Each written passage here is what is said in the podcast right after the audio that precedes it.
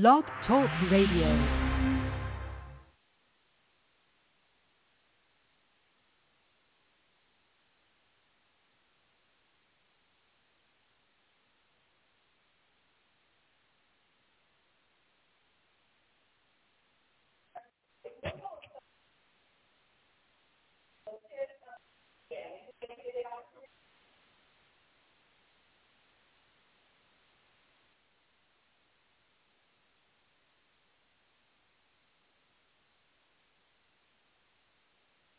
All right.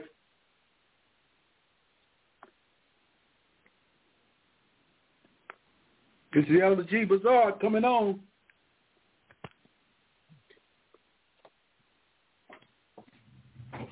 You're on. All right, gotcha. Thank you. All right, this is Elder G Bazaar coming to you from Watchman on the Wall, End Time ministry, giving glory to our Lord and Savior Jesus Christ, the one that is, the one that was, and the one that is to come, the everlasting, the almighty God. We thank you for being with us this evening at 9 o'clock. I just come out of prayer meeting and I kind of got in kind of late, so that's why I've been uh, uh, uh, uh, trying to get on. But anyway, we want you to bow your heads at this time just before we bring the message. Uh, Brother Jackson's supposed to come on. Amen. So let's bow our heads. Eternal Father, we come to you, Lord, in the name of Jesus. Thank you, Lord, for your love and your mercy. We ask you right now to give us the strength, Lord, to preach your word in season and out of season, realizing that Jesus Christ is Lord to the glory of God and that he's coming back again to get a church without a spot or without a wrinkle.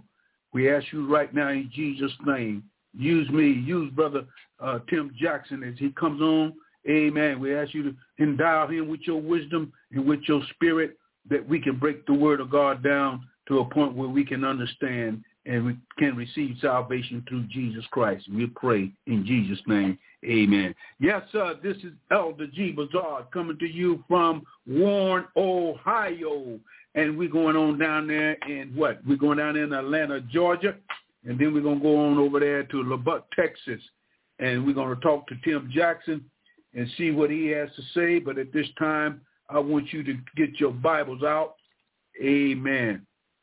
Um, I want you to go to Isaiah, uh, the book of Isaiah. We will read these words.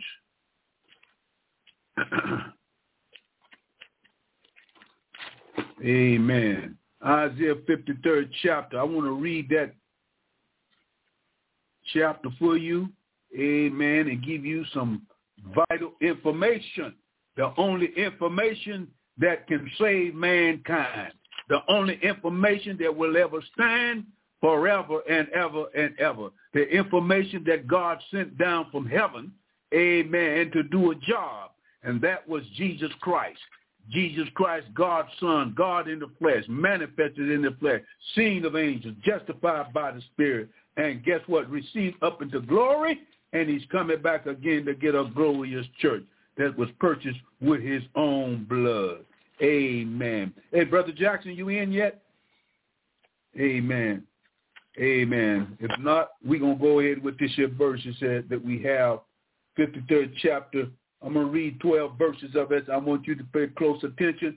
Amen. And see what power is in this chapter of Isaiah. It says, who has believed our report? And to whom is the arm of the Lord revealed? For he shall grow up before him as a tender plant, and a root out of a dry ground. He has no form nor comeliness. When we shall see him, there is no beauty that we should desire him. He is despised and rejected of men, a man of sorrows, acquainted with grief. And we hid as it was our faces from him. He was despised, and we esteemed him not. Surely he hath bore our griefs and carried our sorrows. Yet we did not esteem him, stricken, smitten of God, afflicted. But he was wounded for our transgression. He was bruised for our iniquity. The chastisement of our peace was upon him, and with his stripes we are healed. All we like sheep have gone astray. We have turned everyone to his own way. The Lord has laid on him the iniquities of us all. He was oppressed. He was afflicted, yet he opened not his mouth. He is brought as a lamb to the slaughter, and as a sheep before his shears. Is dumb, he opened not his mouth. He was taken from prison and from judgment. Who shall declare this his generation? For he was cut off from the land of the living for the transgression of my people. He was he is stricken, and he made his grave with the wicked and with the rich in his death, because he had done no violence, neither was any deceit in his mouth. Yet it pleased the Lord to bruise him. He had put him to grief when he shall make his soul an offering for sin. He shall see his seed. He shall prolong his days, and the pleasure of the Lord shall prosper in his hand. He shall see the travail of his soul, and shall be satisfied by his knowledge. Shall my righteousness servant justify many? For he shall bear their iniquities. Therefore will I divide him as a portion with the great, and he shall divide the spoil with the strong, because he hath poured out his soul unto death. He was numbered with the transgressors, and he bare the sins of many, and made intercession for the transgressor. That's 12 verses of the 53rd chapter of Isaiah. Now, Isaiah was known as an evangelistic prophet, and this is one of the greatest prophecies in the middle of the Bible, Isaiah, 53rd chapter. It gives a picture view of the crucifixion, listen, the crucifixion of Jesus Christ, 700 years before it happened. Isaiah gave us a picture of him hanging on the cross gave him a picture of his shed blood, gave him a picture of the nails that put in his hand. He was laid in the grave with the wicked. He went to the slaughter as a dumb lamb. He opened not his mouth. They slaughtered him. They they they they they they, they mutilated him, and yet the Bible says he didn't say a mumbling word. This is what, and the only way. This is what and the only way God could what? Redeem man back to himself. And it's given a picture of here of Jesus Christ, God Almighty, came down to earth. Yes, he did. He came all the way down from heaven, and he was born of a Virgin Mary, wrapped in swaddling clothes, Stayed here 33 and one half years. He did miracles on top of miracles. But all that he did, all the miracles that he did, all the, the, the feeding of the 5,000 and the healing of the sick and the raising of the dead and casting out devils in his name and, and, and, and, and, and changing people's lives, the only way that God could change lives is he would have to die for you. In other words, God himself became human. He became a human being. He was God a hundred percent, and he was man a hundred percent. And out of all the religions of the world, of all the religions and all the denominations and all the Bible scholars and all the theologians and all the all all of them, all of them cannot comprehend the 53rd chapter of Isaiah. Because the 53rd chapter of Isaiah gives us a picture of a sacrifice. A sacrifice. Somebody had to sacrifice their life for the sins of mankind. From the sins of Adam and Eve all the way across 4,000 years, and now we're living in 2023. And guess what? This is the only sacrifice in the Bible that was permanently, that was real, that was unique, that cannot be changed. There's no other way that a man can get to God, but he has to come by the Savior of the world. And Jesus Christ is the Savior of the world, which is God Almighty in the flesh, and he gave his life on Calvary's cross because there was no other sacrifice that could take away and get rid of sin. So what you saying, preacher? I'm saying that the blood of animals and turtle doves and red heifers and, and lambs and goats in the Old Testament, in the Old Testament was only a type and shadow of a better sacrifice. This sacrifice had to be done. And who did it? God did it. Why did God do it? Because there was nobody else to do it like God. Because God is almighty. God is omnipotent. God is immutable. God is all-knowing. God is the God of heaven. He made the heavens and earth. He spoke the heavens and earth into existence. He is self-existent himself. He has no beginning. He has no end. He's intelligent. He's a spirit. And those that worship him, those that honor him, those that love him can only love him through the spirit. You cannot love God Almighty because your spirit has no connection with knowing who God is. The only way you can know God is through his sacrificial death of Jesus Christ. Jesus means Savior and Christ means anointed. In other words, God is in Christ. Christ was, the, was God in the flesh and Jesus Christ is a Savior. But see, God had to become human in order for him to taste death. In order for him to taste death, physical death, not spiritual death, God cannot die. God cannot be crucified. It took Jesus Christ to be crucified, and that was God in the flesh because he had to become human. And when he died physically, he died for what? The sins of the world. What kind of sin? Every sin you can think about. Let's see what sins Jesus Christ died for. Here's what he died for. He died for the sins of the world. And since he died for the sins of the world, that puts somebody had to only not only die, but they had to be put in the grave. Not only they had to be put in the grave, but they had to get up out of the grave on their own power. Nobody could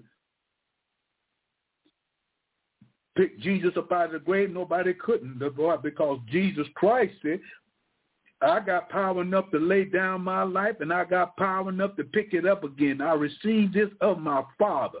So God raised himself from the dead in Jesus Christ when Jesus Christ came from the dead, resurrected on that Sunday morning, guess what? He paid. He paid. He paid the penalty of all the sins of the world for every human being that ever was born.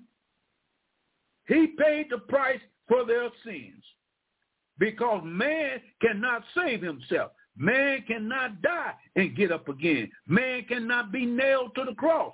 Man cannot shed his own blood to save anybody less on himself. So man can't do nothing when it comes to salvation. He can't do nothing.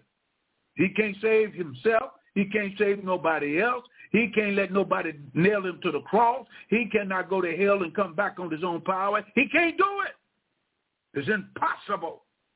And the reason it's impossible because man is a sinful creature. Man was born in sin, shaped in iniquity. The mother received you. I don't care how good you are. I don't care how sweet you are. I don't care how many uh, years you've been going to church.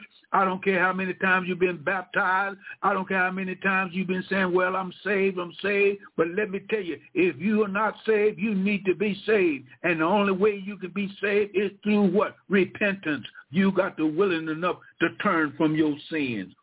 Uh, uh, uh-oh, uh-oh. Somebody made a mistake. Well, preacher, what, what, what about these people that don't smoke, don't drink, don't go out? They just have uh, try to have clean fun? What about the smart people who who have never been did a crime? Uh, what about those? What about people who are just good? I don't care how good you are. You cannot enter the kingdom of God until the new birth occurs. And the new birth can only come from Christ. Jesus Christ said, I am the way, the truth, and the life. No man can get to the Father except to come by me.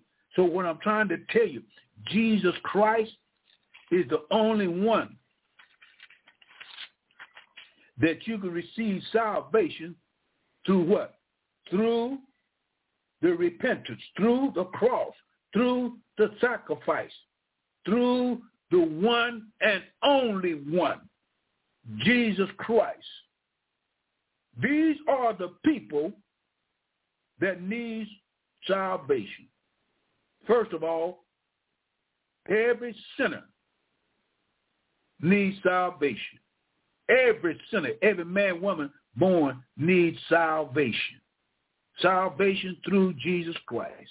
Not by the church, not by the Baptist, not by the Presbyterian, not by the Catholic, not by Jehovah Witness, not by the Mormons, not by Scientology, not by Buddhism, not by Judaism. No religion, no religion ever can enter into the kingdom of God. You say, well, what about Christianity? Well, Christianity is really not a religion. A Christianity is a relationship, relationship, a spiritual, divine, converting, redemption relationship with Jesus Christ by his blood on Calvary's cross. Because when he shed his blood, he shed his blood for the remission of sin. For the Bible says without the shedding of blood, there is no remission of sin. There is no forgiveness of sin. There is no cleansing of sin. There is no justified justification of sin. There is no sanctification of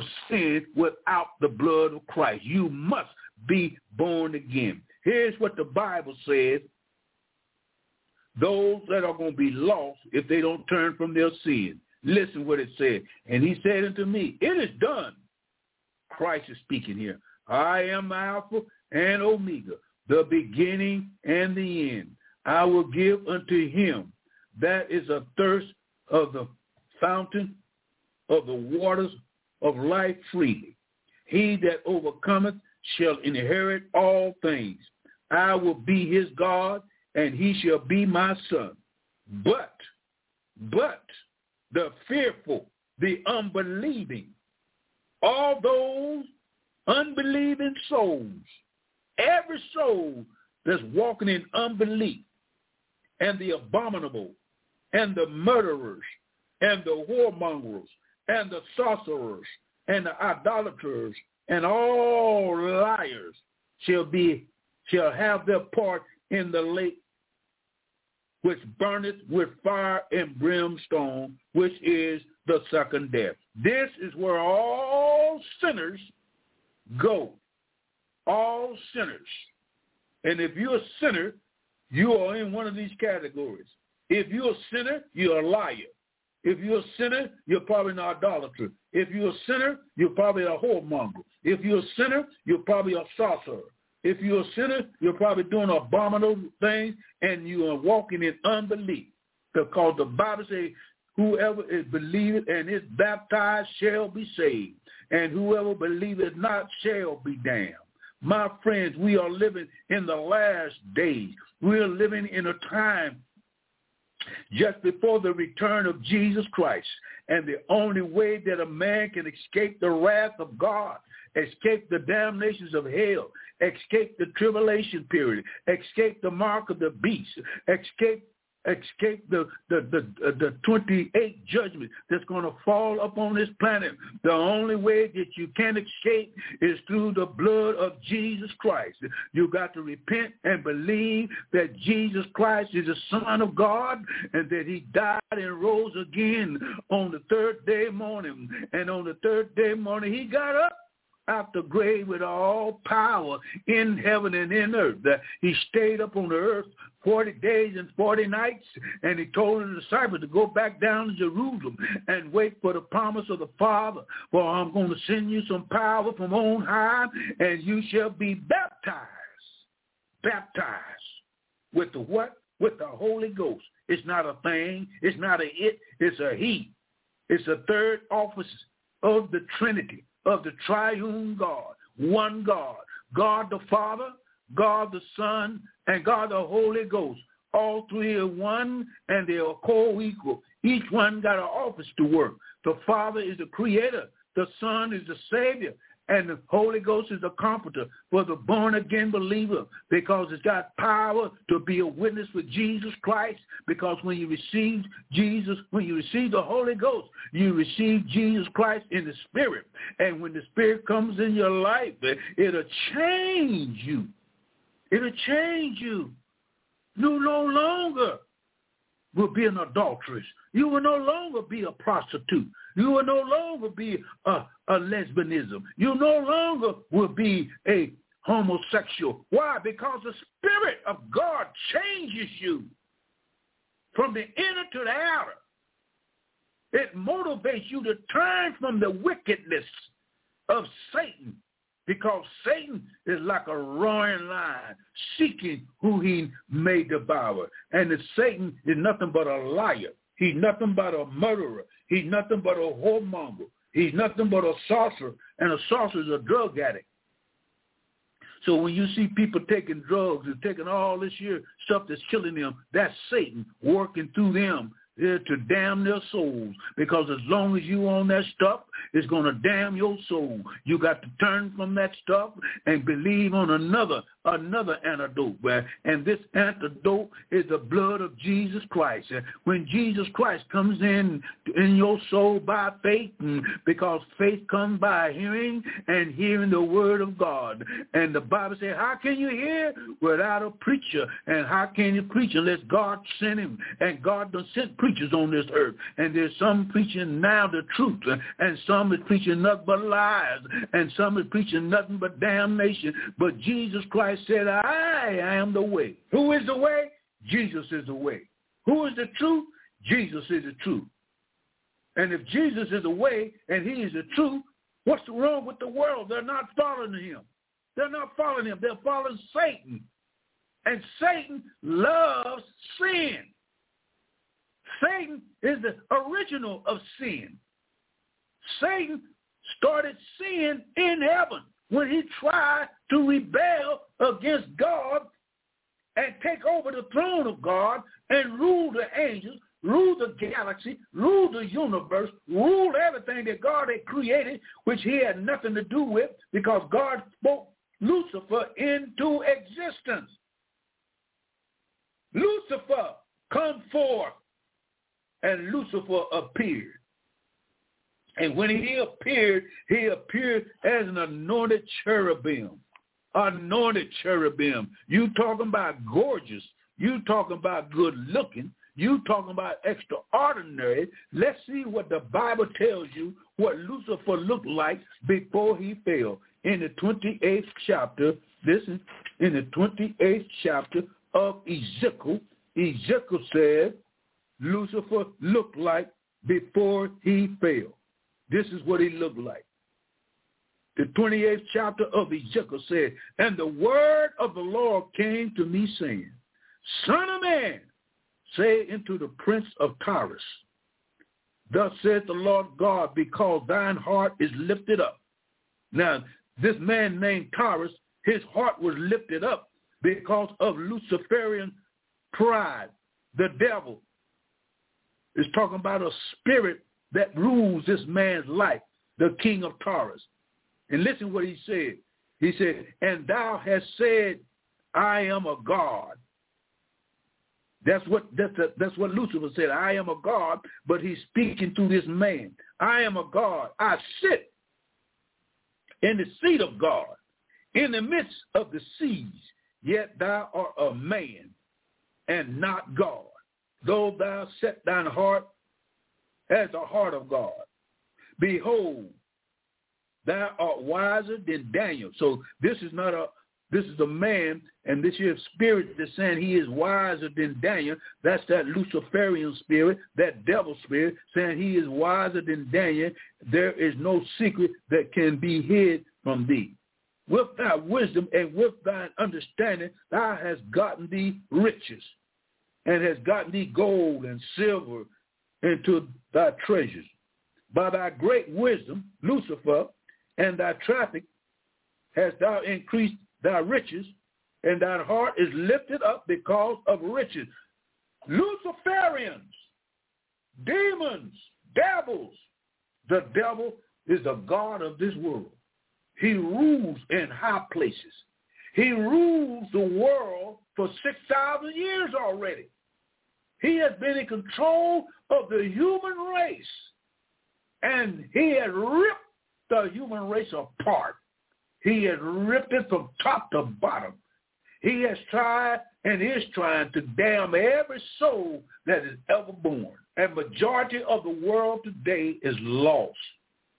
The majority of the world today is following Satan. The majority of the world today is looking and looking and looking and learn and following the devil himself and he is doing a job because that's the only job he can do, and that is to kill, rob, and destroy. He's destroying marriages.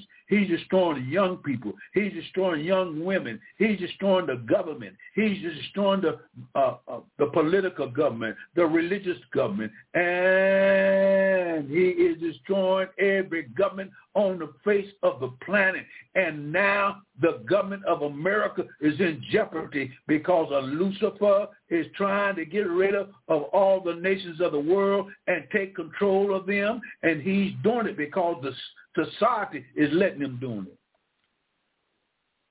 Therefore saith the Lord God, because I have set thine heart as the heart of God, behold, I will bring strangers upon thee, the terrible of the nations, and they shall draw their swords against the beauty of thy wisdom, and they shall defile thy brightness. They shall bring thee down to the pit. Listen at this. Listen at God's word. Gonna bring them down to the pit, and thou shalt die the death of them that are slain in the midst of the sea. Wilt thou yet before him that slay thee, I am God, but thou shalt be a man and no God. N-O, N-O, no God, not K-N-O-W, but no God in the hands of him that slayeth thee. Thou shalt die the death of the uncircumcised by the hand of strangers. For I have spoken it, saith the Lord God.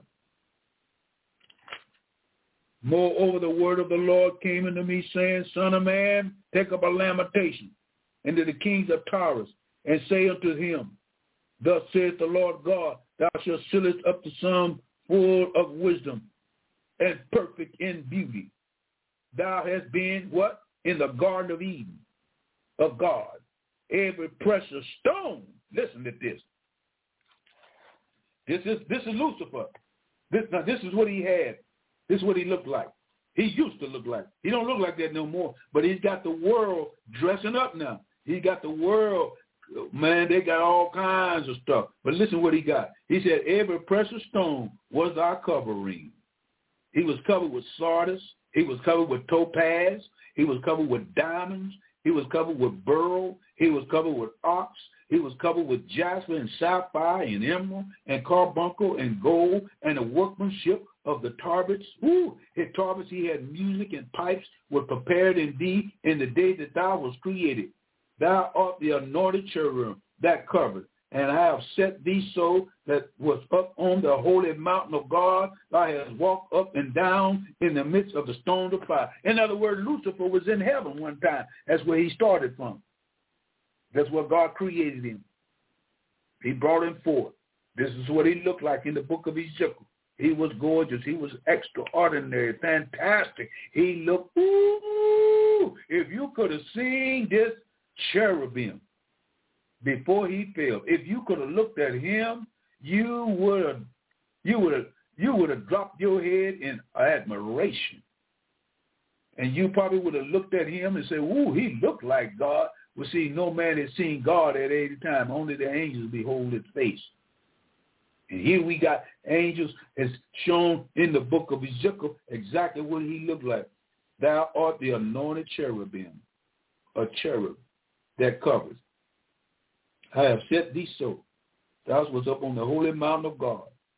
As thou walk up and down in the midst of the stones of fire, thy way from the day that thou was created, till iniquity was found in thee.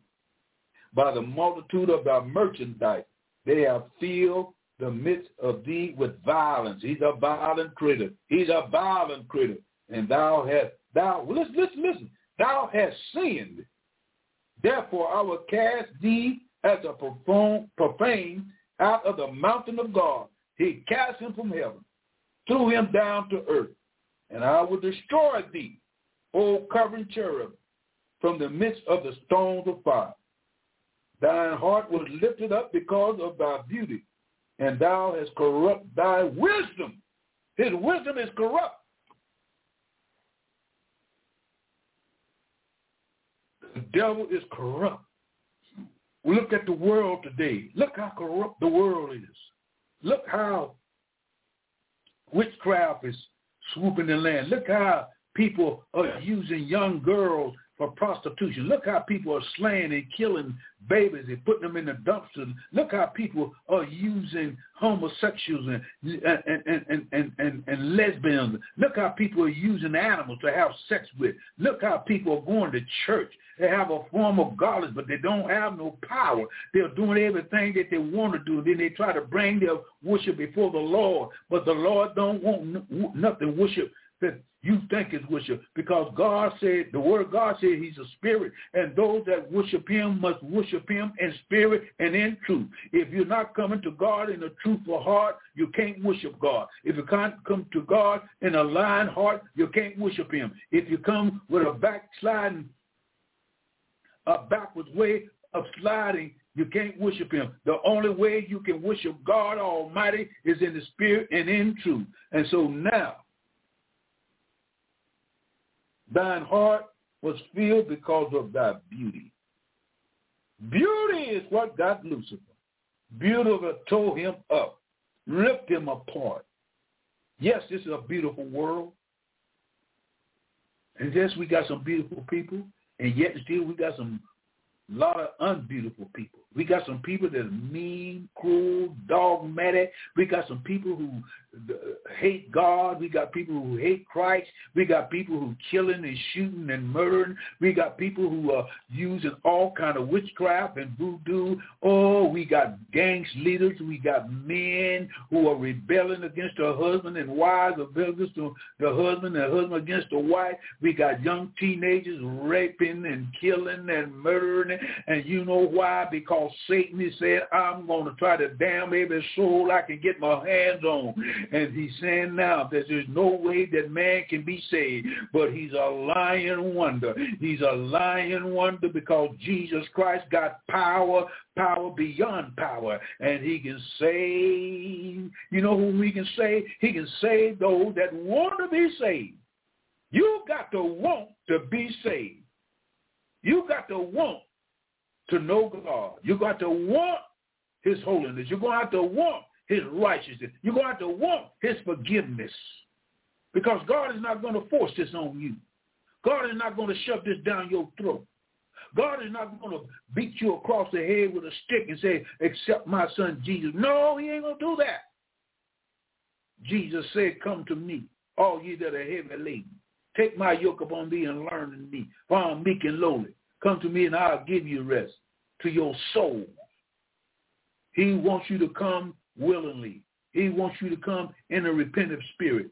The devil don't like for you to come to Christ because if you receive Jesus Christ, your soul, your soul, your soul can be saved from sin, death, hell, and the grave. Jesus is coming. He's coming back. He's coming in the twinkling of an eye.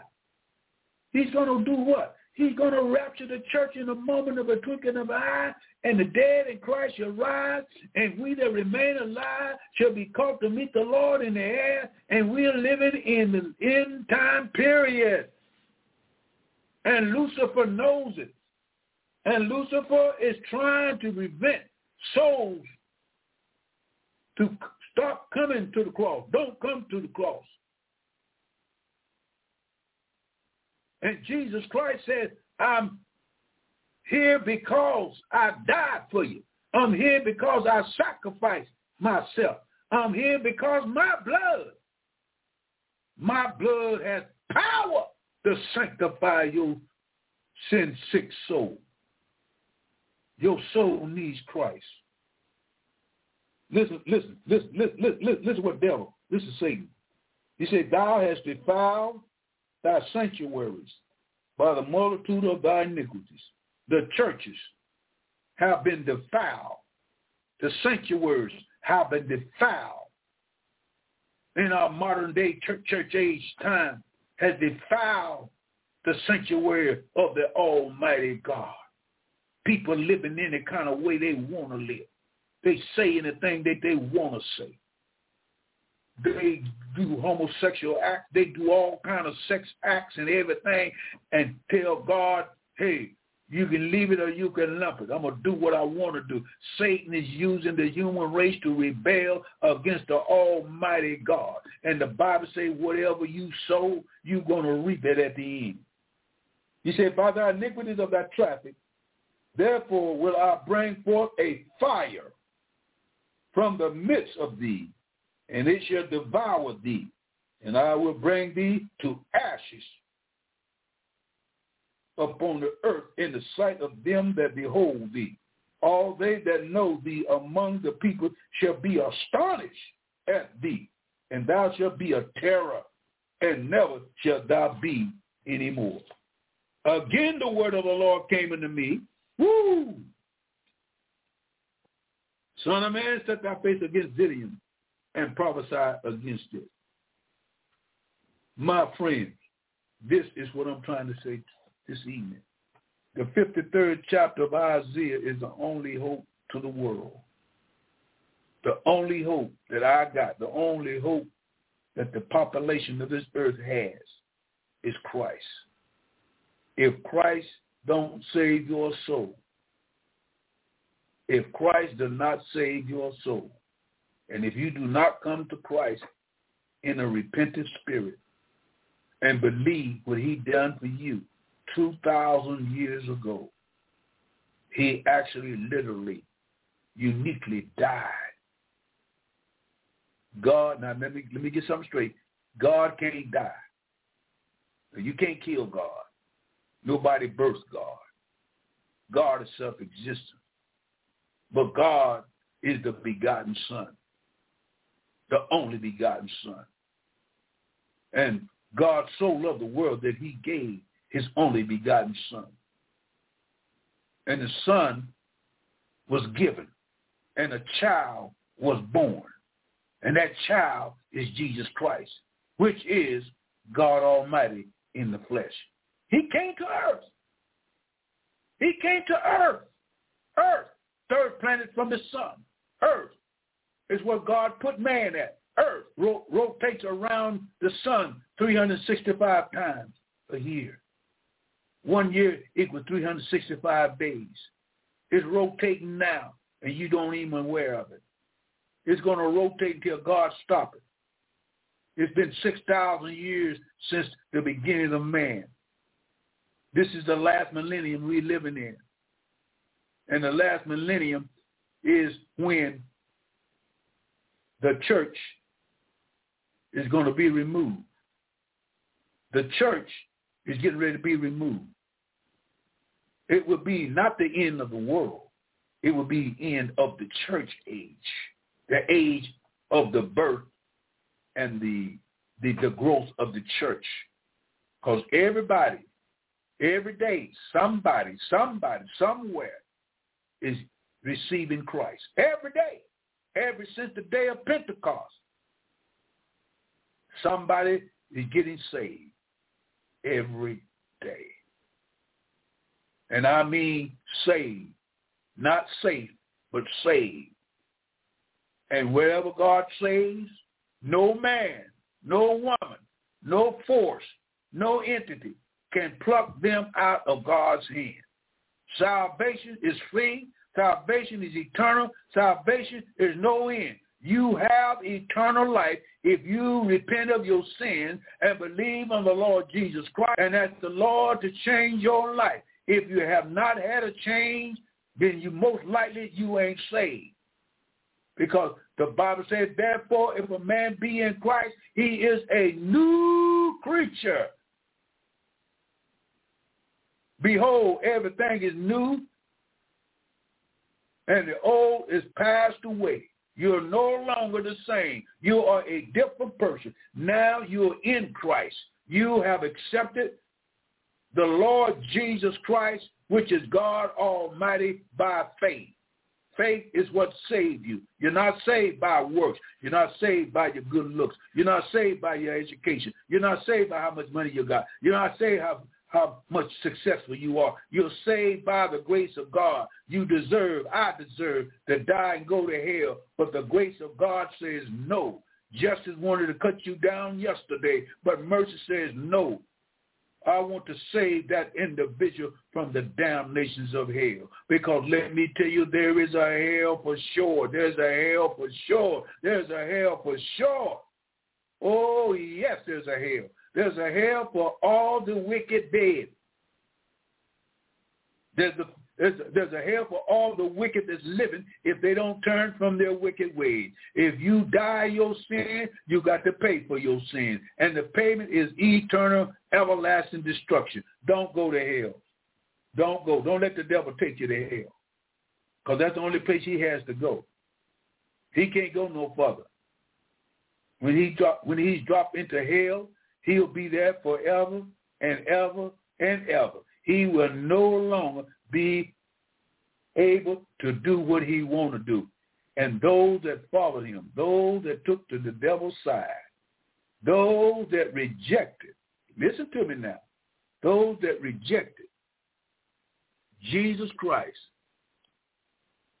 as their Lord and Savior, they will perish forever in the lake that burns with brimstone and fire.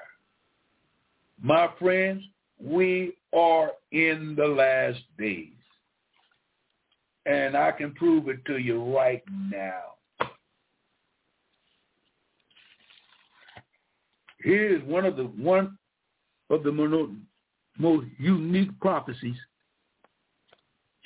that I went over a couple weeks ago that's happening right now. Right now. 2023, this is what's happening right now.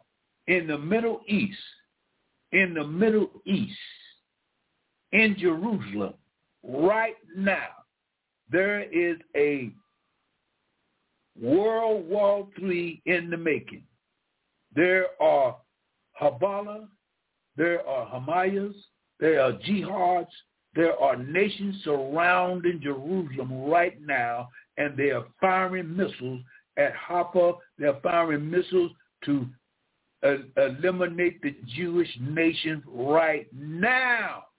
It's on the news, but the news is not getting it on the circular news.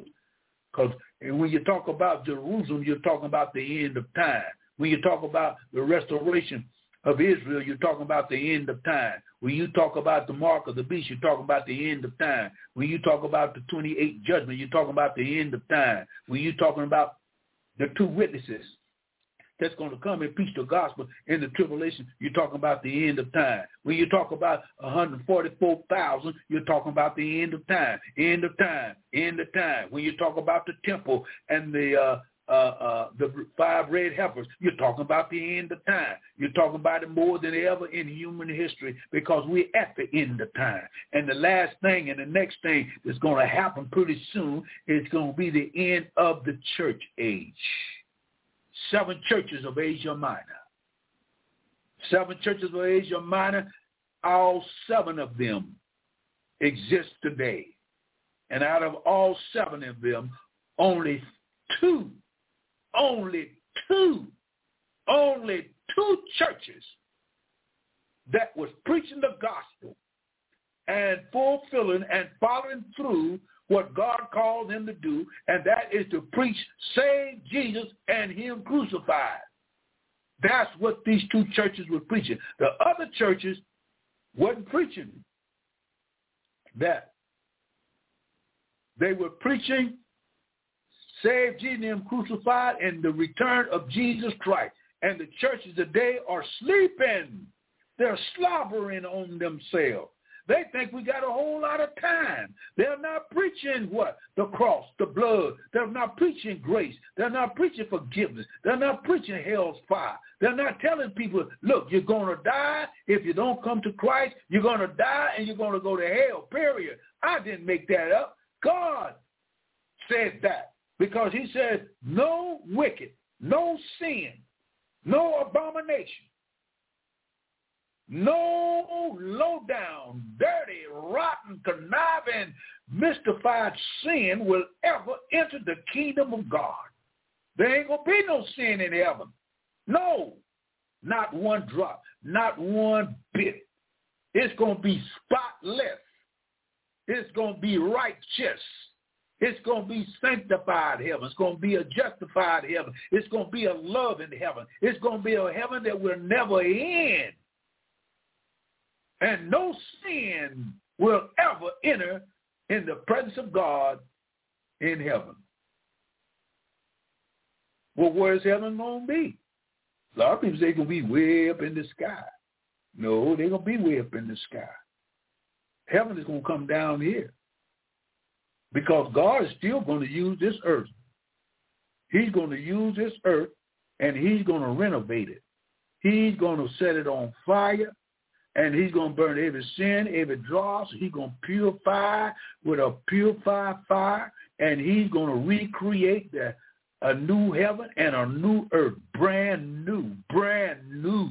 But he's going to use this earth because this is what he made it for, to be inhabited. And he's not going to let no red-headed, slewfoot, two-foot devil take the earth from mankind because he gave it to man and he's going to return it to man. And the only way he could do that is the redemptive blood of Jesus Christ by him dying on the cross. He can redeem man. He can redeem the restoration of man. He can bring man back to God and man can have fellowship with God through Jesus Christ. That's what he's going to do.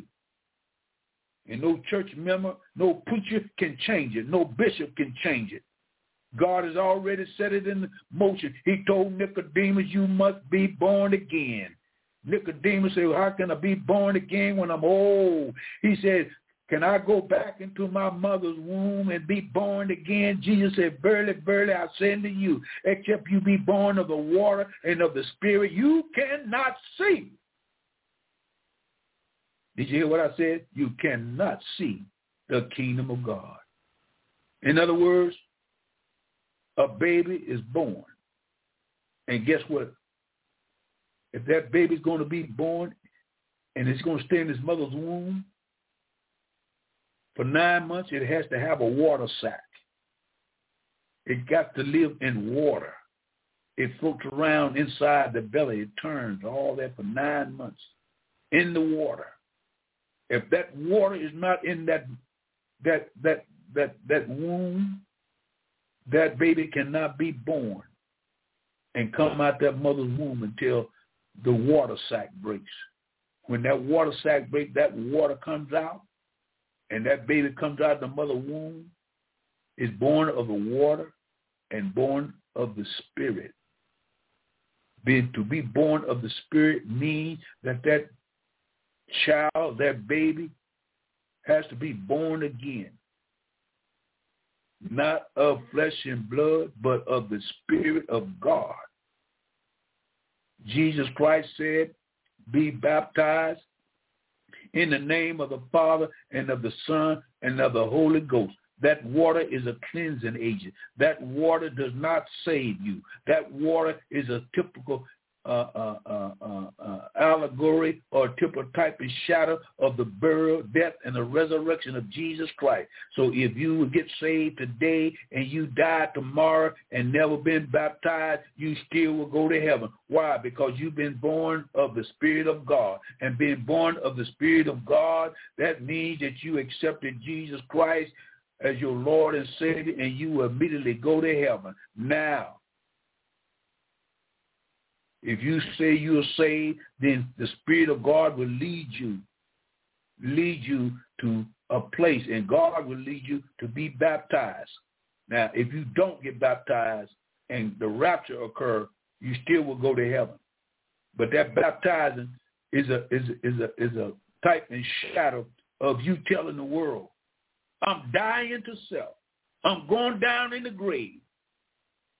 I'm going down an old man, but when I come up out of the water, I'm coming up a new man because this new man is the water which represents the Holy Spirit, and it baptized my soul, my spirit, my inner being, and now I'm a new creature. So a lot of people say, if you baptize in the name of Jesus, if you're not baptized in the name of Jesus Christ, you can't go to heaven. That's a lie. That's a lie. Jesus Christ said, the thief on the cross, from this day you shall be with me on paradise. And he hadn't even cut from the grave yet. And there's people on the battlefield. There's people who who who who were on the sick bed, amen, accepted Jesus Christ and never was they baptized because they died the next day. Will they go to heaven? Yes. Why? Because they repented of their sins. They knew they were a sinner. They knew that they they were evil and, and, and, and they, they repented of it. And they wanted Christ to come into their life. That's a personal relationship. And that personal relationship has to do with you and God, you and God, you and God. Not me, not no preacher. It's you and God, you and God. And when you come to Christ and you mean it, I mean you mean it. You mean it. You mean it. And Christ knows you mean it he'll come into your life. So where we at? We in the end times. So religions and denominations never make it to heaven. And I was saying there's no sin in heaven. That means there's no partying, no drugs, no prostitution, no game shows, no football, no basketball, ain't no time, nothing. Ain't that stuff ain't in heaven. Because when we're in heaven, we're going to be serving the Lord. We're going to be doing things that, mm, whew, basketball would be trash. Just like it is taking people to hell now. Football, basketball, all kinds of different recreation, taking people to hell because they think more of that than they think of their soul. And their soul is going to be ending up in hell because they refuse to accept Jesus Christ as the personal Savior and take Christ first football second, and anything else second.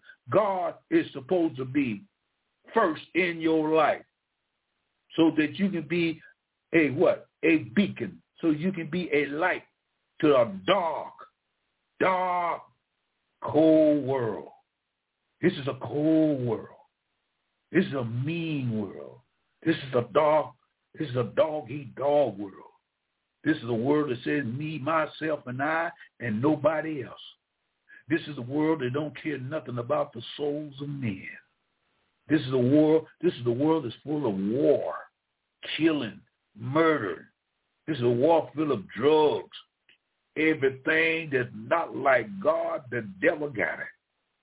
And the people are trying to enjoy it.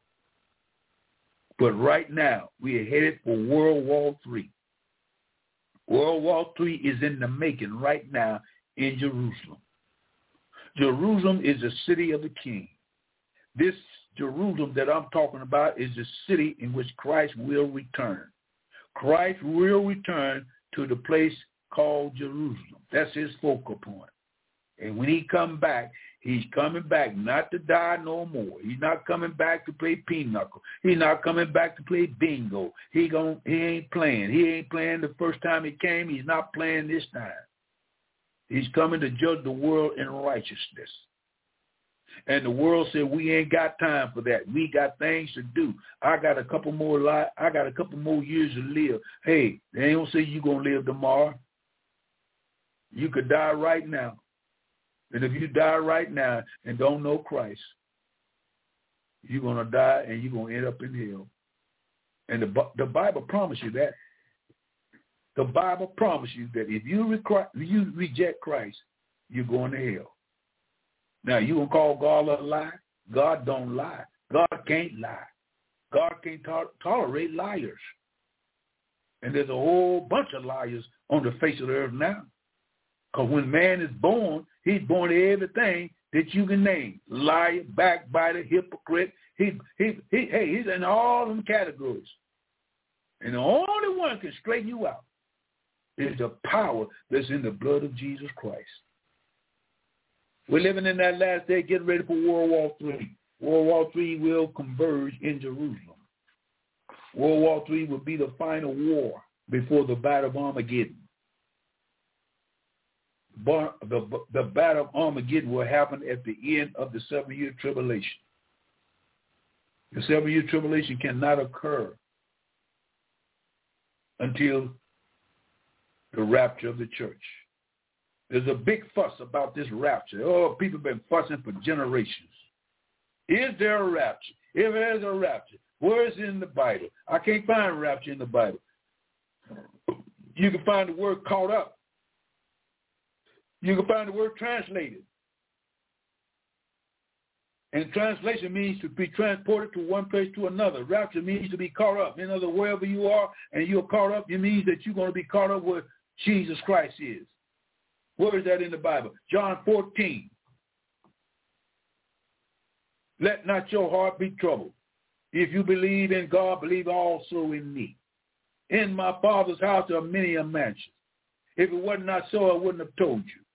I'm going away to prepare a place for you. And if I go away, I will come again and receive you unto myself. And where I am, you're going to be there also. And also puts Christ in the heavenlies.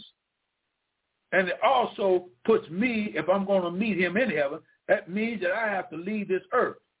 And if I leave this earth, I'm going to be caught up. I'm going to be raptured up to meet the Lord in the air because the Lord said, I'm not going to let my body go through what? I'm not going to let my body go through the tribulation period. No, the church has already went through 2,000 years of persecution, killing, murdering, burning the stake, guillotine, hanging in the lion arena. The church has been persecuted more than any other institution on this planet. And the Jews have been persecuted. And the Christians have been persecuted. And God is saying, I want my body. I want my body. I want my loved ones. I want the ones that I died for and they accepted me. I want them. And I'm going to deliver them out of the tribulation period. And by the way, it's a fact known that the tribulation is not made for the church. The tribulation is not made for the church.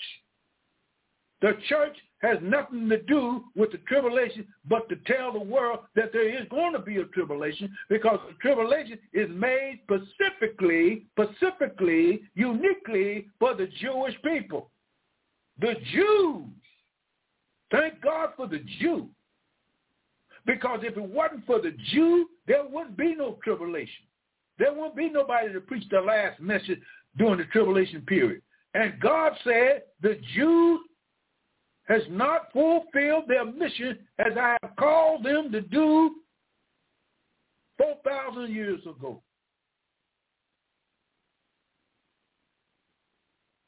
And the Jews today are looking for their Messiah. And the Messiah, the false Messiah, is here. He is here. He is waiting. He is waiting in the wing to come on the scene. And when he come on the scene, the Jews said, we want to prepare a place where he can rule. So the Jews said, we are going to build a temple because we believe we got the power to go back into Judaism, and Judaism is done away with. There's no more Judaism. There's no more sacrifices of animals. There's no more sacrifices of goats and turtle doves. Why? Because Jesus Christ made the final and the unique atonement to die once for man, and that was he died on Calvary. When he died on Calvary, he had power enough to be resurrected by his own power. He got up out the grave on the third day morning. He paid. He paid the penalty for sin. He paid it in full. Do you want it? Do you want Christ to pay for your sins? Do you want Christ to come into your life? Do you want to be left here after the rapture? Do you want to face the Antichrist and his cohorts? But God gave the Jew the right to have seven years to fulfill the Jewish nation ministry. God told Daniel, told Ezekiel, told Isaiah, told Jeremiah, I am going to give you, the Jewish people, I'm going to deal with you for 490 years. 490 years, God promised Abraham, promised Jeremiah, promised Ezekiel, promised Isaiah. He promised every prophet that I am going to deal with Israel. I'm going to deal with them for 490 absolute years. And he has dealt with the Jewish so far 483 years God has dealt with the Jewish people. But by the Jews rejecting Jesus Christ as Lord and Savior, they were cut off seven years short at the cross. At the cross, God cut the Jews off. How many years? Seven years. He cut them off. He said, I'm not going to deal with you until after the church age. I ain't going to deal with you until after the church age. They were cut off in 70 A.D. The Jews were cut off. God said, I'm going to let you alone, and I'm going to go to the Gentiles. I'm going to graft them in to the olive tree. When I graft them in, it's going to take 2,000 years for me to build the church, my church, blood-washed church, from Jews and Gentiles. The church today is consisted more of Gentiles than Jews, but it's the church's job to preach to the Jews, to let them know that Jesus Christ is the Christ that they know and show them love and win them to Christ. And they can be born into the church. So the church age is almost over. The last big, big episode just before the rapture is found in the book of Psalms. Psalms, the 83rd division of Psalms. This is what's going on in the world today. Listen to what it says. This is Asaph. Asaph made this prophecy over seven, whoo, over 1600, 2000 years ago. He made this prophecy and he says this. He's telling God here, keep not thy silence, O God. Hold not thy peace. God has been peaceful. God is peace. And God is holding his peace. And here is Asaph telling God, hold not thy peace and be not still, O God. Please, God, do something. Why? Because Asaph is praying for Israel for God to do something to the heathen nations that surrounding Jerusalem today, the ring of fire. There's six nations getting ready to try to eliminate the Jewish people. And Asaph is crying out to God, saying, oh, God, keep not silent. Don't sit on your throne. Don't do nothing. Don't hold thy peace. Be not still. Make some movement, oh God. I'm crying out to you. Make some movement so we'll know that we got some kind of protection. He says, but lo, thine enemies. Whose enemies? All the enemies and Arabs and Muslims and Hamayas and Jihads and Hezbollah. All these nations is surrounding Jerusalem now, and they're shooting missiles through the air, at least 125 or 30 missiles a day, trying to weaken Israel to give up and submit themselves and trying to share the land, and it ain't going to happen. Listen, for lo, thine enemies make torment, and they hate. They hate that. They hate thee, having lifted up the head. They have taken craftily counsel against thy people and consulted against thy hidden ones. They have said, come and let us cut them off from being a nation. Let us wipe Israel off the map. That's what they're doing now. 2023. May the 11th. They're trying to cut Israel off from being a nation that the name of Israel may be no more in remembrance. This is what they're trying to do. For they have consulted together. They have plotted together. They are confederates together with one consent, they are confederate against thee. The tabernacles of Edom, the Ishmaelites, the Moab, and the Hagarenes, the Gebals, and the Ammons, and Am- Amalek, the Philistines, with the inhabitants of Tyre. The Assyrians also is joined with them.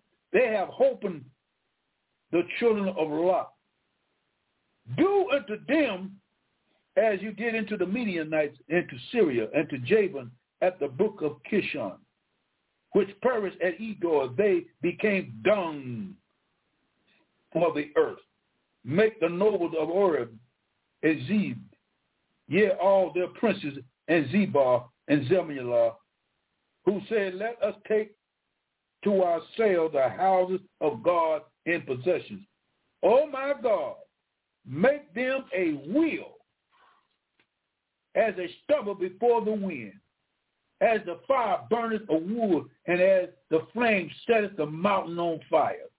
So persecute them, O God. That's what he's saying. With thy tempest, and make them afraid with thy storm. Fill their faces with shame, that they may seek thy name, O Lord. Let them be confounded and troubled forever. Yeah, let them be put to shame and perish. That men, good God Almighty, that men may know that thou, uh, that thou whose name alone is Jehovah, art the most high over all the earth. These countries that surround Israel, they are working at breaking Israel down to a point where they believe that they can invade the Jewish state and take over the Middle East. This is what's going on right now. It is going on because Asaph said there is a time coming when God is going to move in on these nations that surrounded Jerusalem to teach them a lesson that they never will forget. And this lesson is you will learn from this that you don't touch my people, for they are a holy people, and they are my people, and I'm going to deal with them the last seven years just after the rapture occurred. I'm going to believe, and I know for a fact, God is going to rapture his church, take the church to the judgment seat of Bema. When he takes them to the church seat of Bema, that happens in the sixth, fourth chapter of Revelation. When a door will open in heaven, and a trump would say, come up hither, and the body of Christ will be translated in a moment of a twinkling of an eye, in the speed of light, 186,000 miles a second, we will disappear. Who will disappear? Every born-again believer, baptized, Holy Ghost filled believer will leave this earth. And it will be such a dynamic event because after this happens, then the seven-year tribulation will take place. And when it takes place, the Antichrist will come on the scene right, I would say within two weeks. The Antichrist will come on the scene and say that he is Jesus Christ. And by this battle that's getting ready to, to open up, amen, Israel is going to win, and the world is going to believe this is a this is a good time for peace talks. Peace talks. And the Antichrist going to come on the scene and talk peace talk.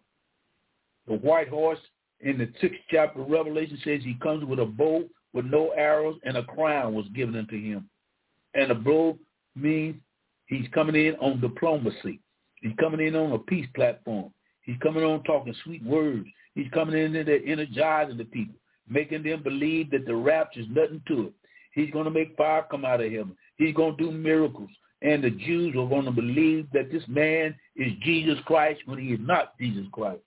That's why God said, I'm going to give you seven years to get it right. And they are going to get it right. Because when they come on the scene, the Antichrist is going to sign a covenant with the Jewish people and promise the Jews that he will protect them for seven years of peace, of peace and the world will be amazed at this promise.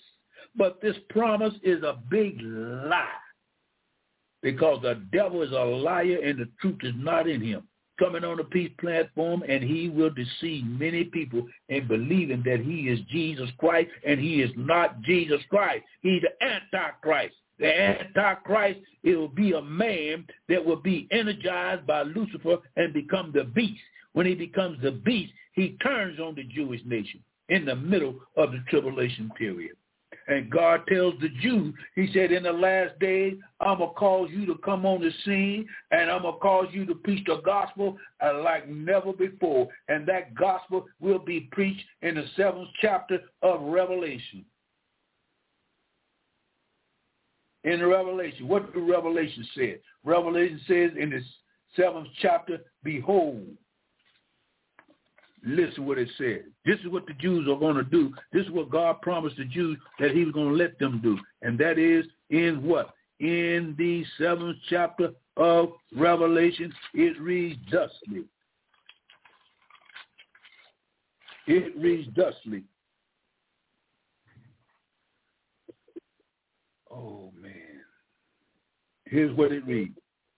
And after these things I saw four angels standing on the four corners of the earth. And behold, four winds of the earth. And the wind should not blow upon the earth, nor on the sea, nor on any tree. And I saw angels ascending from the east, having the seal of the living God, and he cried out with a loud voice to the four angels to whom it was given to hurt the earth and the sea saying, Hurt not the earth, neither the sea, nor the trees, until we have sealed the servants of our God in their foreheads. And I heard the number of them which was sealed. All right. Now, right here in this seventh chapter, we have the the uh, uh, the church has, has been excommunicated. The church is not in this chapter. the church is not in the sixth chapter. The church is in the fifth chapter in heaven. The fifth chapter and the fourth chapter is the time when the church is raptured up. And in the fifth chapter, we're around the throne of God. That's what the church is at in the fourth and fifth chapters. The sixth chapter is the white horses. And at that same time, God is getting ready to get the Jews ready to preach the gospel, which is the gospel of the kingdom. It is not the gospel of grace. It's the gospel of the kingdom. It's the gospel that the Jews are going to preach, that Jesus Christ is Lord to the glory of God, and that he's coming back to set up his millennium kingdom. That is the message of that hour and that time, and the church will have no parts in that because we, as the church, is done with our gospel of grace. Now it's the gospel of the kingdom, and they are sealed. I heard the number of them which were sealed, and they were sealed a hundred and forty-four thousand of all the tribes of the children of Israel. And out of each tribe, 12,000. And how many tribes? 12 tribes. And he said, of the tribe of Judah was sealed 12,000. Out of the tribe of Reuben, 12,000. Out of the tribe of Gad, 12,000. Out of the tribe of Asher, 12,000. Out of the tribe of Nephthalim, 12,000. Out of the tribe of Manasseh, 12,000. Out of the tribe of Simeon, 12,000. Out of the tribe of Levi, 12,000. Out of the tribe of Issachar, 12,000. Out of the tribe of Zebulun, 12,000. Out of the tribe of Joseph, 12,000. Out of the tribe of Benjamin, 12,000. All right. You got the 12,000, 144,000 Jews on earth. On earth. Because they were cut short at the cross. So God said, I owe you seven years Here's where the Jew fulfill their ministry.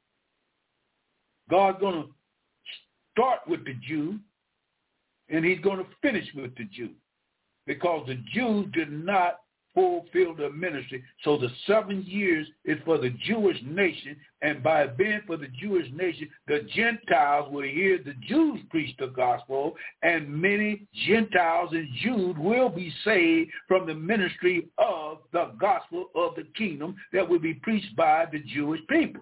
That's why the Jews now are back in their land and they're in there to stay. And these six nations, the ring of fire, cannot get rid of them because God said, you touch them, you touch the apple of mine eye, and these these nations are going to be defeated by God Almighty, and it's going to bring a semi-peace for the Antichrist to come. And when he comes, he's going to set up a seven-year covenant.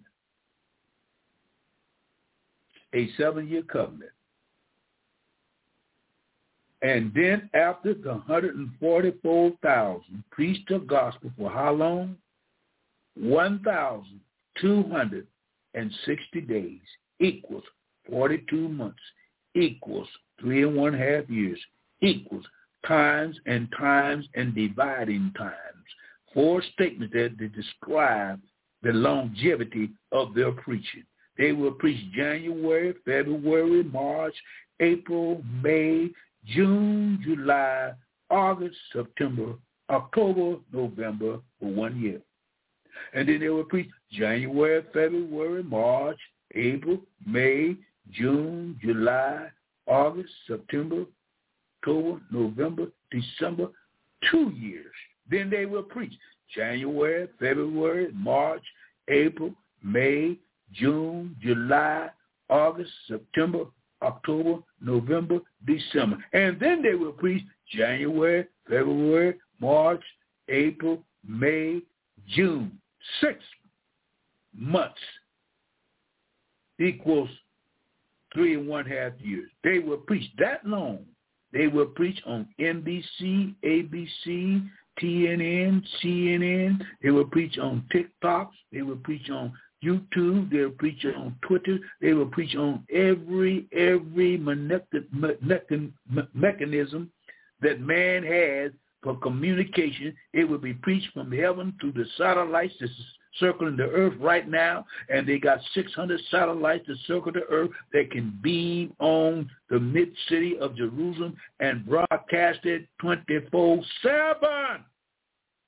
24-7 every day for three and one half years. The three and one half years will be fulfilled. Three and one half years. If the rapture would happen this September, I said if. If the rapture would happen this September, that means 27, it means, that means 20, it means 24, 25, 26, and part of 27. The gospel will be preached by the Jewish people. And after they get through preaching the gospel, this is what John said. This is what the, this is what the Bible say. I ain't talking about what somebody guessing up. I'm talking about what the Bible say. The B I B L E, the book for you and me, the book and only book that God wrote through holy men that they were moved by the Holy Ghost. Never made a mistake. It can't make a mistake. It's right, all right. It's all right. So here we go. Here we go. In the seventh chapter, we see John says this. Now, this is what John said after the three and one half years. He said, look at here and beheld. And after this, the ninth verse, that's 79. After this I beheld, and lo, a great multitude, which no man can number, of all nations and kindreds and people and tongues stood before the throne and before the Lamb, clothed in white robes, palms in their hand. Now, these are the ones that heard the gospel from the 144,000, and they received Christ, and now they're at the throne with palms in their hand, and cried with a loud voice, saying, salvation, salvation. No, no, it ain't no name of no church. It ain't the name of some preacher. It says salvation to who? To who? To who? To God, which sitteth up on the throne, and into the Lamb, and all the angels stood around and about the throne and about the elders, and the four beasts fell before the throne on their faces and worshiped God, saying, Amen. Blessings and glory and wisdom and thanksgiving and honor and power and might to be to our God. Woo! forever and ever and ever. Amen. And one of the elders said, one of the elders answered and said unto me, What are these which are arrayed in white robes? And which came they? And I said unto him, Sir, thou knowest. And he said unto me, These are they which came out of great tribulation and have washed their robes, their soul, their spirit, and made them white, made them white in what? Oh, look here. White in the blood of what? Of the Lamb of God.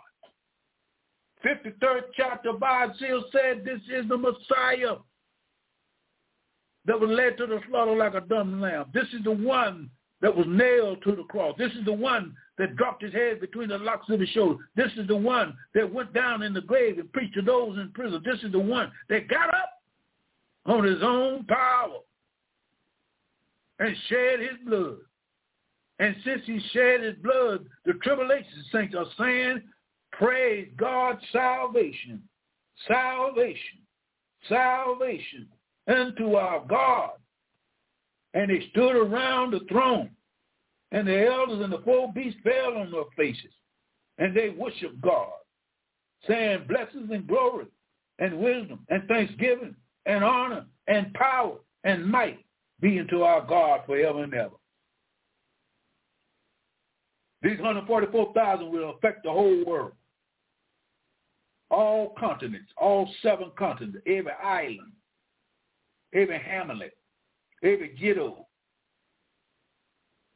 people will hear, people will hear the gospel of the kingdom by the Jews for three and one half years equal 1,260 days. And after they get through preaching, multitudes of people from around the world will receive Christ and go through the great tribulation. And at the end of the tribulation, they will be around the throne praising God. And that's why John said, these are they that came through great trials and tribulation. These are called the tribulation saints. There are four classes of saints. Old Testament saints, New Testament saints, tribulation saints, and the millennium saints. It said saint, S-A-I-N-T. It didn't say denomination. It didn't say the theologian. It said saints, blood-washed saints. And they are around the throne. And while they're around the throne, the church is there. The church will see this. The church will witness this. I will witness it. And when they end of the tribulation saints, all these will be at the judgment seat. Not the great white throne, but the throne of Bema seat. In the middle of the tribulation period, 144,000 will be done with their mission and they will be called up to meet the Lord. They may die in the tribulation too. They might be beheaded too. And when they behead, because this Antichrist coming, man, he's going to be a madman. He's going to kill everybody that make a stand for Jesus Christ. You make a stand for Jesus Christ, you're dead meat. Because the devil don't want you to live. The devil don't want you to carry the name of Jesus. The devil don't want you to be a, a, a, firebrand or evil generation. The devil don't want you to praise the Lord. The devil don't want you to be victorious. And so now he said, I got to get rid of these crazy fools. I'm going to kill them all. And they were found around the throne of the Almighty God. So when they kill, or when the Lord raptured them up, they will be silent by death. And God said, I ain't through yet. I got another three and one half years. I got another three and a half years for the gospel of the kingdom to be preached. And I'm going to bring forth two sticks of dynamite. What you mean, preacher? I'm going to bring two forth two prophets of the Old Testament.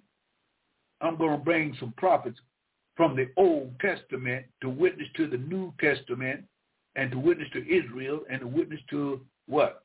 The sinners of the world, the wickedness of the world. I'm going to send two prophets in the middle of the tribulation period. Who are they? The Bible tells me the two prophets are Moses and Elijah.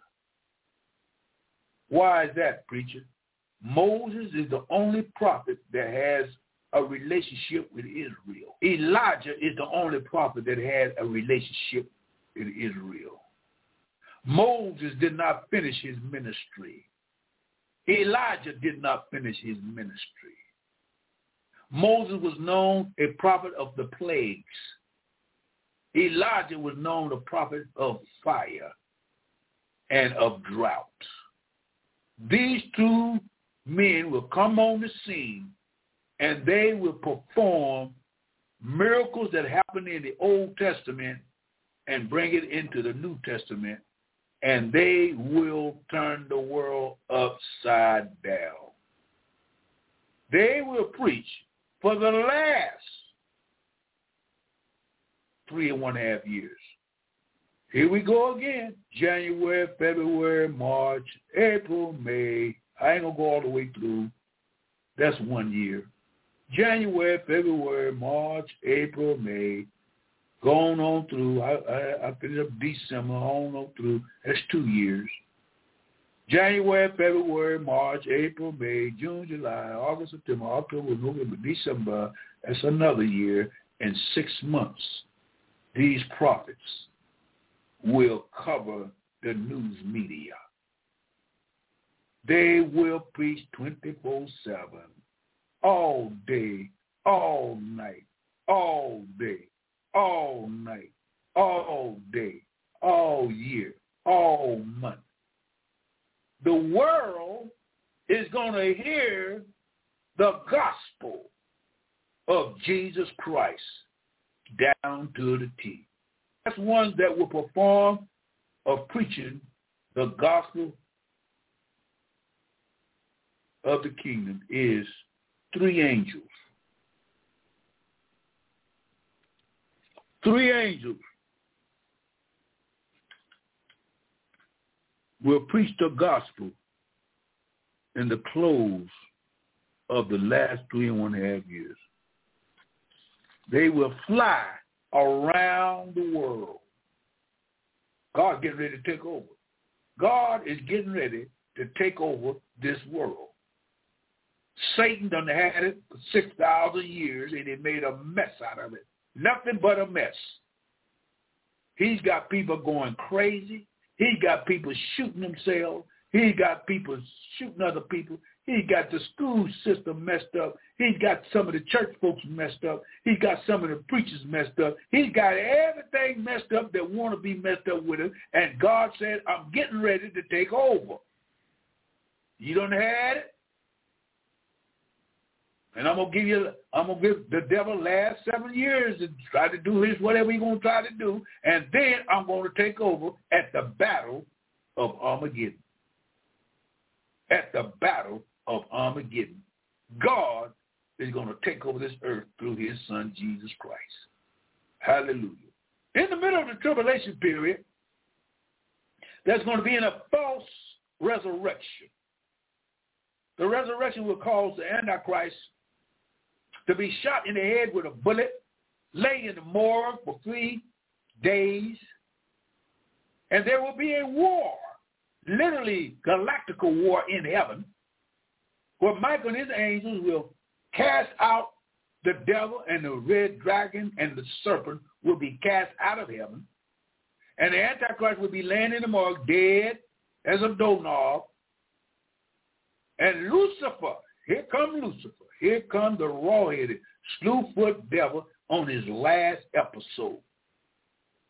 He don't cause all the wars in the world, all the killing, all all all this shit catastrophe. Devil is the cause, and God permitted to what? To try to awaken the people from their sleep. And so what happened? The devil says, now I am going to resurrect his body. I'm going to get inside of his body, and I'm going to pick this body up and let it walk around, and then I'm going to claim that I am God Almighty.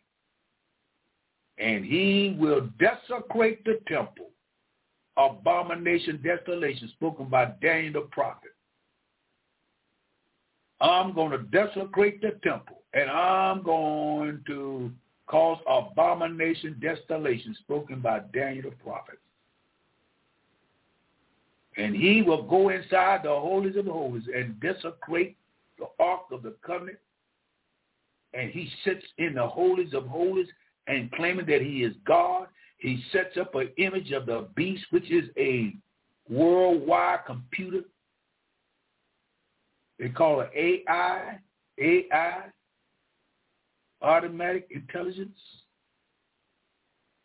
And he is going to cause both small and great rich and poor, ugly and pretty, to receive a mark on their forehead or on the back of their hand. And they already got it in Bitcoin. They're already setting it up. China is going to cause for the whole world to go cashless. It'll be what? It'll be imitation, status quo. It will be a cash money system. And he will cause those that who will not receive the mark to be beheaded by guillotines, put in prisons, and literally killed for the cause of Christ in the United States of America because America is going to fall under the hand of the iron fist, the Antichrist. Western Europe will be the focal point of the Antichrist taking over the whole world. The both religious world, the political world, and the financial world. And he will rule for the last three and one half years. But before that happens, we got to go back into the rings of fire, the battle that's going on now in Jerusalem. That battle will become victorious for the Jew, and it will cause a semi-peace. And that's going to cause Russia to say, since they could not do it, I'm going to make my move. And Putin right now needs five nations to join his army with planes and tanks and bullets and and, and, and, and rockets. He needs five nations to go with him. After this battle gets through with Jerusalem, he is going to make a swoop attack up on Jerusalem and come up on the holy mountains from the north, from the north, from the north, from the north, come up on the holy mountains of God Almighty and try to overrun Jerusalem. And when he tries that, Ezekiel says this is what's going to happen.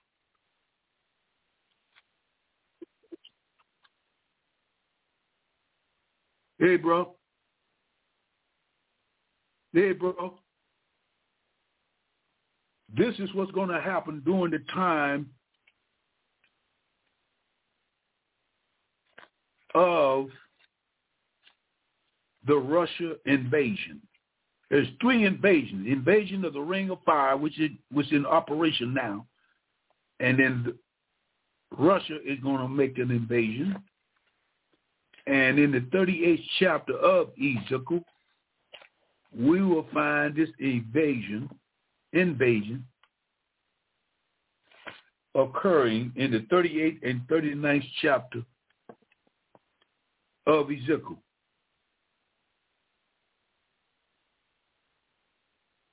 Brother Jackson, you in? 38 and 39th chapter of the book of Ezekiel says this.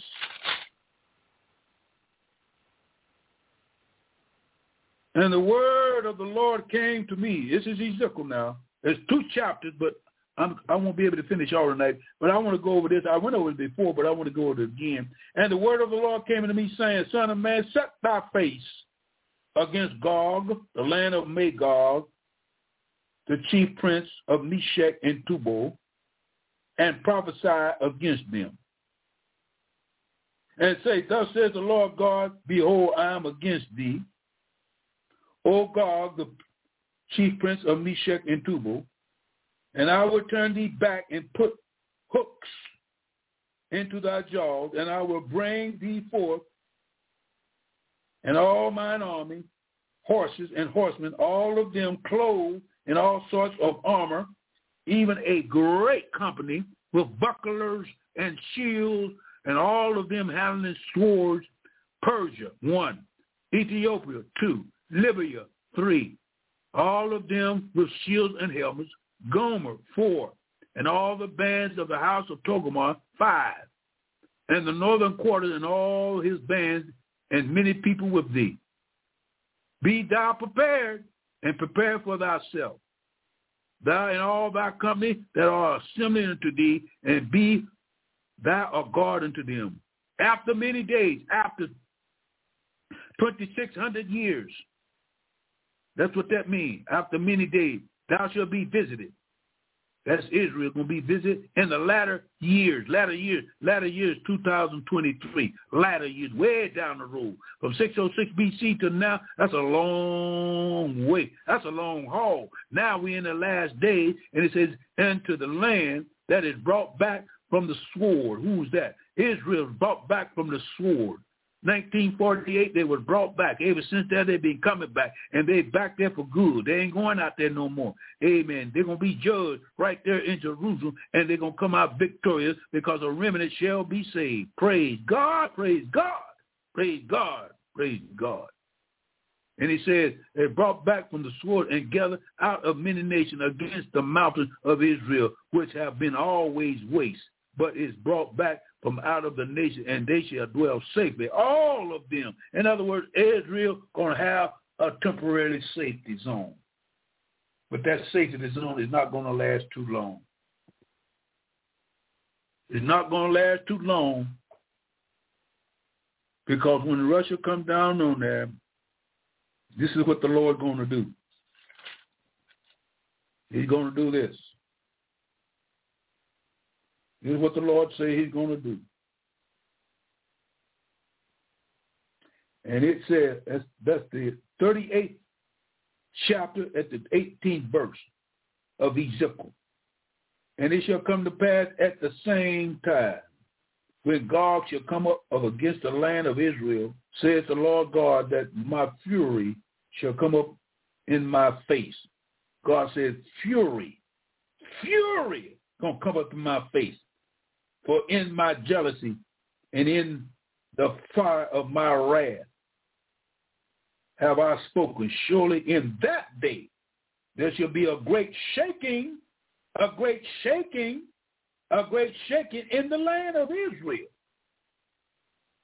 So that the fishes of the sea and the fowls of the heaven and the beasts of the field and all creeping things that creep up on the earth and all, oh, oh, all the men that upon the face of the earth shall shake at my presence, and the mountains shall be thrown down, and the steep places shall fall, and every wall shall fall to the ground. And I will call for a sword against him throughout all my mountains, says the Lord God. Every man's sword shall be against his brother. I will plead against him with pestilence and with blood uh, will rain upon him and upon his bands and upon the many people that are what? With him and overflowing rain and great hailstone, fire and brimstone. Thus will I magnify. God said, I'm going to magnify myself. Ah, the nations of the world have been little me. They've been little me for almost 6,000 years. They've been cussing me out. They've been dogging me. They they rejected my son. They they they, they belittled my son Jesus Christ. I'm going to magnify myself and sanctify myself, and I will be known. I'm going to be known in the eyes of what many nations, and they shall know that I am the Lord. This is God Almighty talking. There's nobody but God Almighty talking. God said, y'all won't know me. You can know me in, the, in, in my grace or you can know me in my wrath.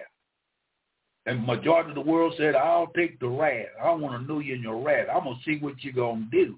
I'm going to talk all this talk that you talk about business is yours. I will repay. I want to see it. Well, brother, if you in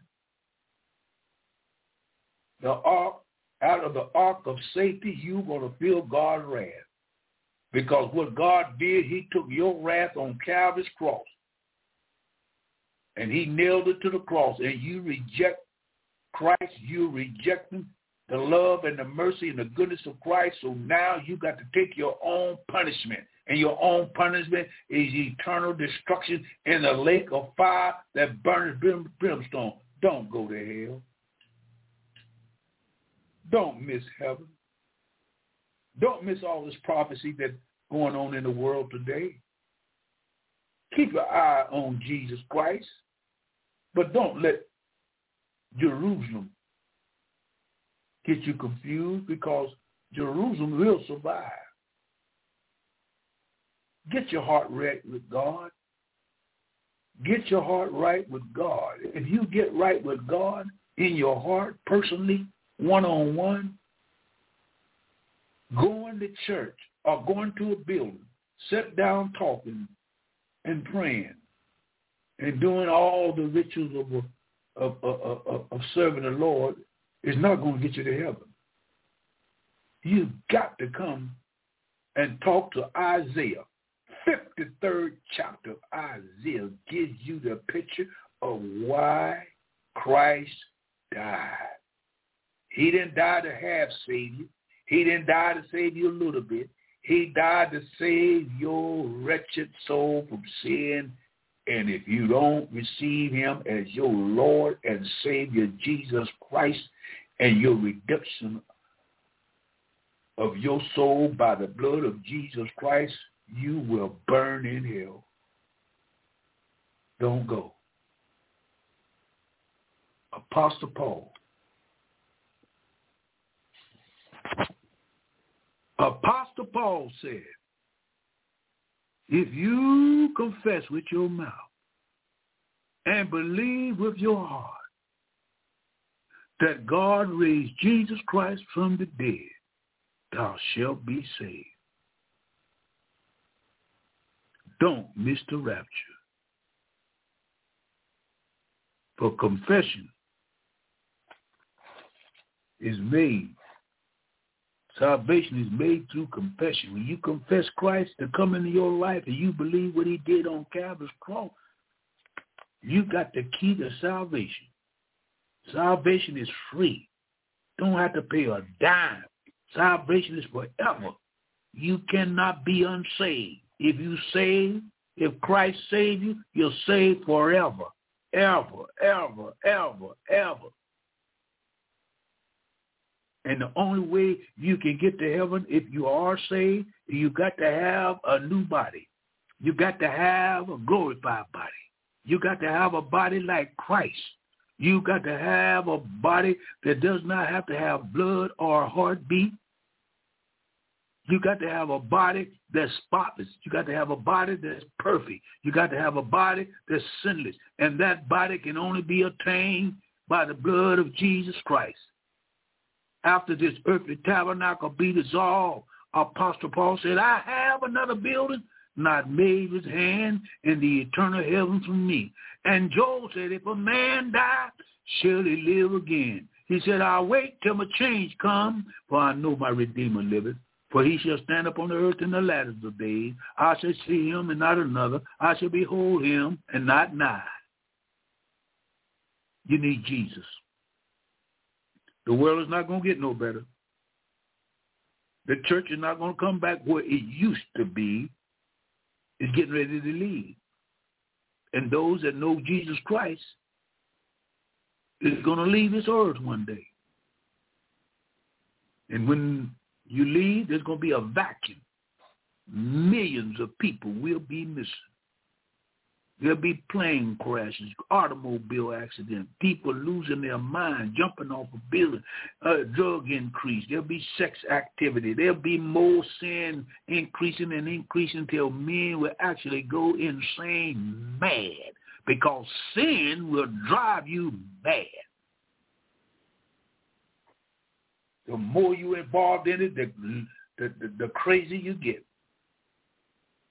And Jesus Christ said, I can stop it. I can stop it by my sacrificial blood. I can stop it because I got up out the grave of my own power. And I paid the penalty for sin, death, hell, and the grave. So nobody can stop me. If you want Jesus tonight, you can get him. You don't have to squall and call, and you don't have to beat your head against the wall. You don't have to do nothing but say, Lord, I am a sinner, and I need your salvation through your son, Jesus Christ. Come into my life now. I am sorry for what I've done. Come into my soul. Clean me up. Make my soul whiter than snow. Give me a new life. Give me a new song. Give me a new way. Give me a new look. Oh, yeah. Jesus Christ got it. He got it all, brother.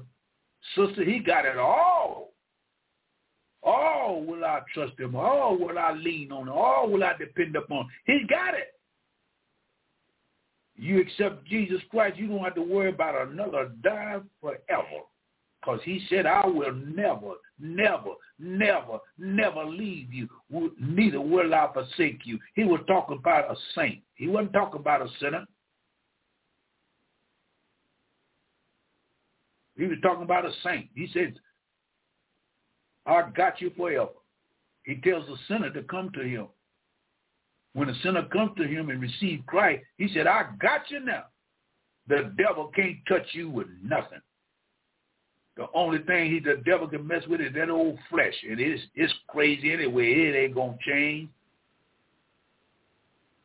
And flesh is imminent against God. God God don't like no flesh. He's a spirit. And those that worship him must worship him in spirit and in truth. There's only one way to heaven. There's only one way to heaven. There ain't no other way. Ain't nobody make up ways and try to go around Robin Hood's barn. And you try to go any other way, guess what?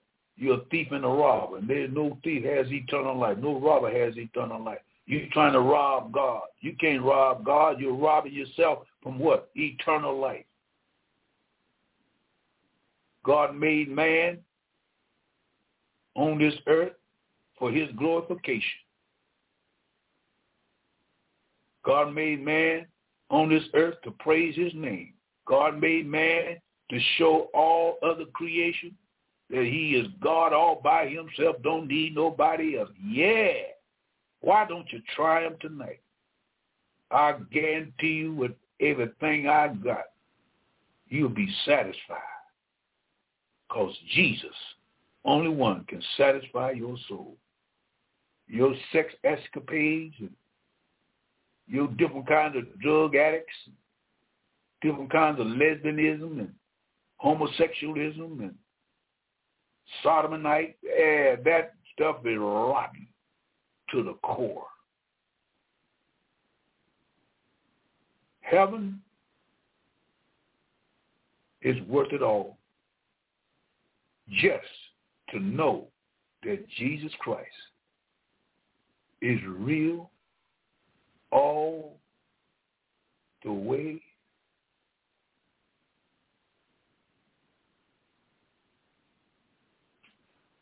all the way all the way all the way. Brothers and sisters this is elder g. Bazaar coming to you from watchman on the wall. Continue to pray for me in my endeavor to get the gospel out don't give up. Keep on pressing. Because the time is coming when men are going to call out on the name of the Lord. Men are going to holler out. And the Bible says, whosoever call upon the name of the Lord shall be saved. Saved by what? The grace of God and there you will be joyful to live with the Lord Jesus Christ forever. Thank you for your attentive ear. Continue to stay strong. Continue to be what God has called you to be in these last and evil days. Keep looking up because we know one thing. Jesus Christ is on his way. God bless you. We'll go a little off a little early tonight. But God bless you. I'll see you Sunday evening at 5 o'clock. We'll go over it again and again and again. Time is running out. God bless you. This is Elder G. Bless your name.